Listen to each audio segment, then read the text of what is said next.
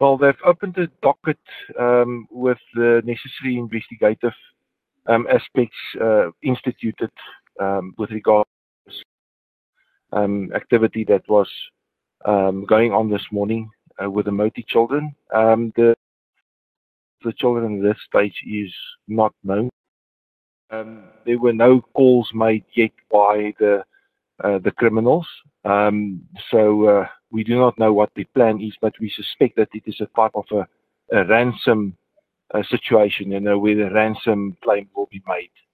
Uh, that's that's all we can think of at this stage. All right, Philip, are you able to say why exactly you think there will be a ransom um, at some point? Is there a particular reason for that? Uh, that's a personal um, opinion.